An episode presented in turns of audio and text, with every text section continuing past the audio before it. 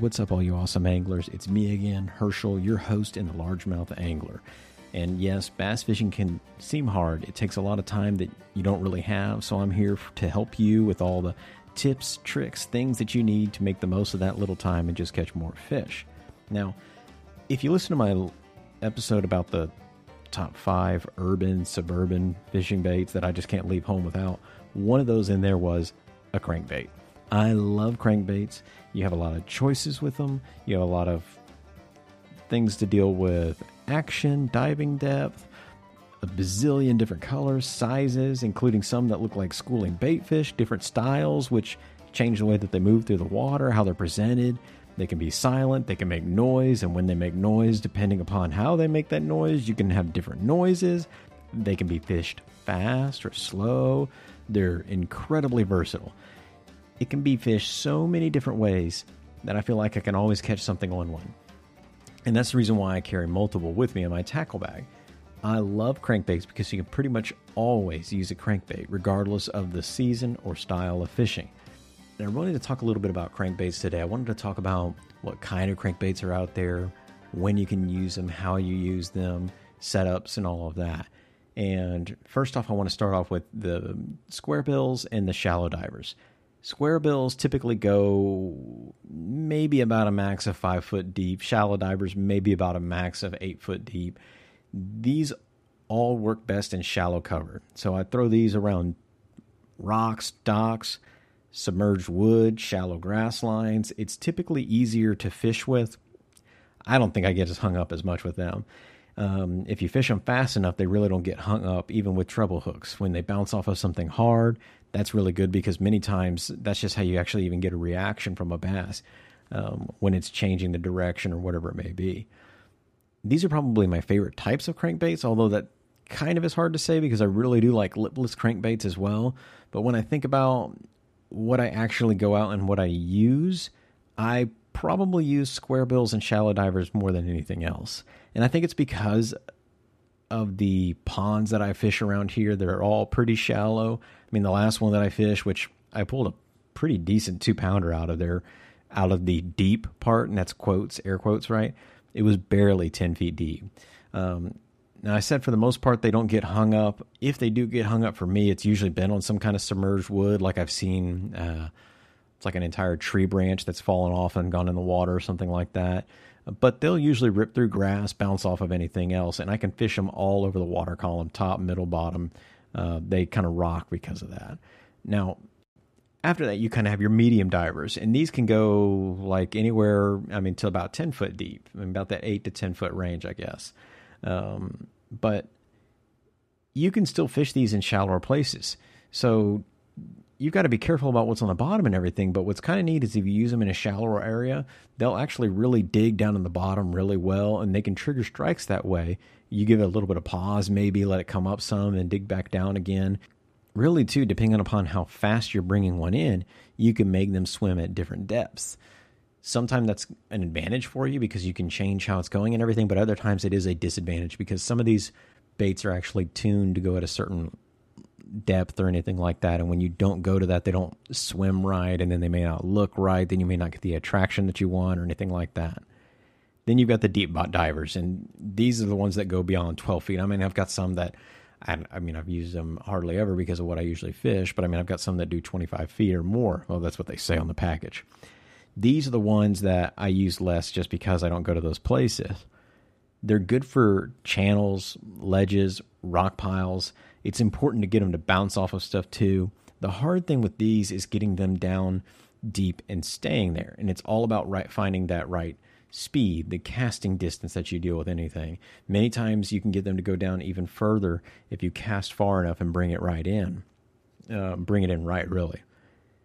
Again, you need to make sure that you know the place that you're dealing with, unless you don't really care about losing lure. I had a new place at one point that I was fishing, and this is a couple years ago or so, and the pond was huge, and it seemed to be a lot deeper than what I was used to. So I used one of my deeper diving crankbaits, and it got hung up, and I could not retrieve it from the bank where I was at. Um, it was too far out, so I actually lost that one. Later, I found out that when they built this pond, um, it's one of those suburban ponds. They had laid out this heavy duty like mesh hardware cloth on the bottom. So this stuff had like all these little squares. Basically, is what this is made. It's like a grid of. Um, in this case, it was like a plastic mesh, and the treble hooks had actually gotten a hold of that and was hung onto that. And it was sad for me because it was at the time I was trying out Lucky Tackle Box, and it was one of those lures that I got in there, and it was actually a pretty decent lure. I think the lure itself cost more than the entire box cost at that point, so it's kind of an expensive one. And you know, anyways, that is what it is. I haven't gone back to that place since then because of that. Lastly, I think even though they work differently than all the others we talked about so far, they're kind of in their own category. We've got lipless crankbaits, and this is something like the rattle trap I absolutely love these. I mean, they it really is for me a draw almost between these and the square bills and the uh, the shallow divers. It, it's something like the rattle trap. I love them. If you do it right, you can work them in any area of the water column. You can burn them fast across the top. You can let them sink and run in the middle of the water column. You can yo-yo them off the bottom. You can slow roll them. You can rip them through grass a bit easier with a non-lipless crankbait. You've got even with different brands, they swim differently. And so, if you know that an area has been hit more by rattle traps, like I've got another brand Yo-Zuri that I like a lot, um, they they swim a little bit differently, so they have a little bit of a different action than the the rattle trap, and they'll have a little bit of a different sound. Man Almighty, they just uh, there's so much that they can do. So I know they kind of stand out from the others, but I did want to talk to, talk about them just a little bit here too. Now, at the time of year, typically the warmer the water, the faster you want to work any of these crankbaits. I like to crank and pause, just kind of disrupt that retrieve just a little bit. And really, that's pretty much true any time of the year. I like to use the shallow divers around the spawning time, which can be different for many of y'all. Maybe that's springtime, but for me, I've had many times where it was as early as February. Um, maybe use a red crankbait during this time just for that crawfish appeal. One of my favorite ways is using the shallow divers first thing in the morning, super shallow, almost like a top water kind of lure. Um, in the summertime, you can actually start cranking faster. You're going to want to start going deeper too, depending upon the time of day or anything like that. Now, for me, I try to fish early in the morning because the water is a cooler temperature and the fish many times will still be shallower. But as things start to warm up, they're going to go deeper depending upon the thermocline. So, yes, deeper crankbaits will be better, but then they may not be if there's not enough oxygen deeper in the fish to spend higher up in the water column. So you'll have to kind of figure that out um, on any kind of given basis, whatever you're dealing with. In the fall, you can still fish crankbaits pretty decently and quickly. You can use them to just help you locate fish easier in an area. Really, actually, that's true for any time of year. Um, it's going to give you a chance to cover a lot of water fast because they're going to be moving a lot with the bait fish, the water temperature, and everything else. And in a wintertime, you really want to fish crankbaits a little bit slower. Maybe something that has a little bit of a tighter action so that uh, wobbles a little bit quicker. It's an, it's more noticeable. The colder the water gets, the more lethargic that the bass are going to get. So something that creates a lot of disturbance for them to locate it easily. They don't have to use as much e- uh, energy to go after them or anything like that. That's they want to get something that they think is going to be an easy target during that time. Now, one thing that affects crankbaits more than most people even realize is your line. The line diameter itself, for one, can affect how deep your baits go and even the type of action that they're going to have. So basically, basically the way that it is is that the thinner diameter of the line that you have, the deeper the bait's going to go. And the type of the line matters too. Fluorocarbon, it sinks. Braid, mono, they float. Braid has basically no stretch, and mono has a lot. And stretch is a big factor to consider because you can actually really easily pull hooks out of a mouth of a bass and lose more fish that way. I personally, I either like fluorocarbon or copolymer here. I want something with a little bit of stretch to it and a sinking line. The copolymer that I use is the Floroclear from P Line, and so it's it is a line that's coated in fluorocarbon. I stick with the copolymers just a little bit more, mainly because of the price standpoint, and two because they seem to cast a little bit easier for me than straight up fluorocarbon. But again, that's more of an opinion kind of thing there. Rod and reels, uh, yes, they matter, but at the same time, sometimes I think that they don't. Here's the deal that you need to remember, especially if you don't want to buy a rod and reel specifically for crankbait fishing. For crankbait fishing, longer rods, they're going to help you cast further. So if you want to get that bait deeper, that's a good thing. A rod that's you need a strong rod, but I don't you don't need it as strong as a frogging rod. Um, you just You just want something that's got a little bit more backbone to it and one that doesn't have like a super fast action. So for me, I've got a seven foot six rod. It's a medium heavy rod, um, and it's got a moderate to fast action or tip. So the rod's a little bit beefier and it bends a little bit towards more towards the middle of the rod versus the very tip of the rod. And I've gotten pretty decent over the years with sidearm casting, so the length itself doesn't really bother me. You know, if you think about brush overhead when you're bank fishing, you need to consider that whenever you're using a longer rod. And if you're not used to using a longer rod, if you're not used to casting off to the side or something like that to can make up for that with the trees that are overhead, still go ahead with the shorter rod and just realize that you're not going to be able to cast as far. For me, the biggest point is that when you're using one that doesn't have that fast action in the tip, when you go to set the hook, if you do it real fast, what's nice about one that is has a more moderate action, so one that bends more towards the middle, it's going to absorb that in the rod and it's going to prevent you from pulling the lure out of that fish's mouth. A faster tip works, but you just have to really be careful with that hook set. With my rod, it's almost like I'm only just doing a sweeping motion that I use. Really, many times, I'd, I'd probably say 99% of the time. Okay, maybe not that high, but the great majority of the time, I really just have to lift up on the rod itself no hard hook set, anything like that. I just let the rod do the work.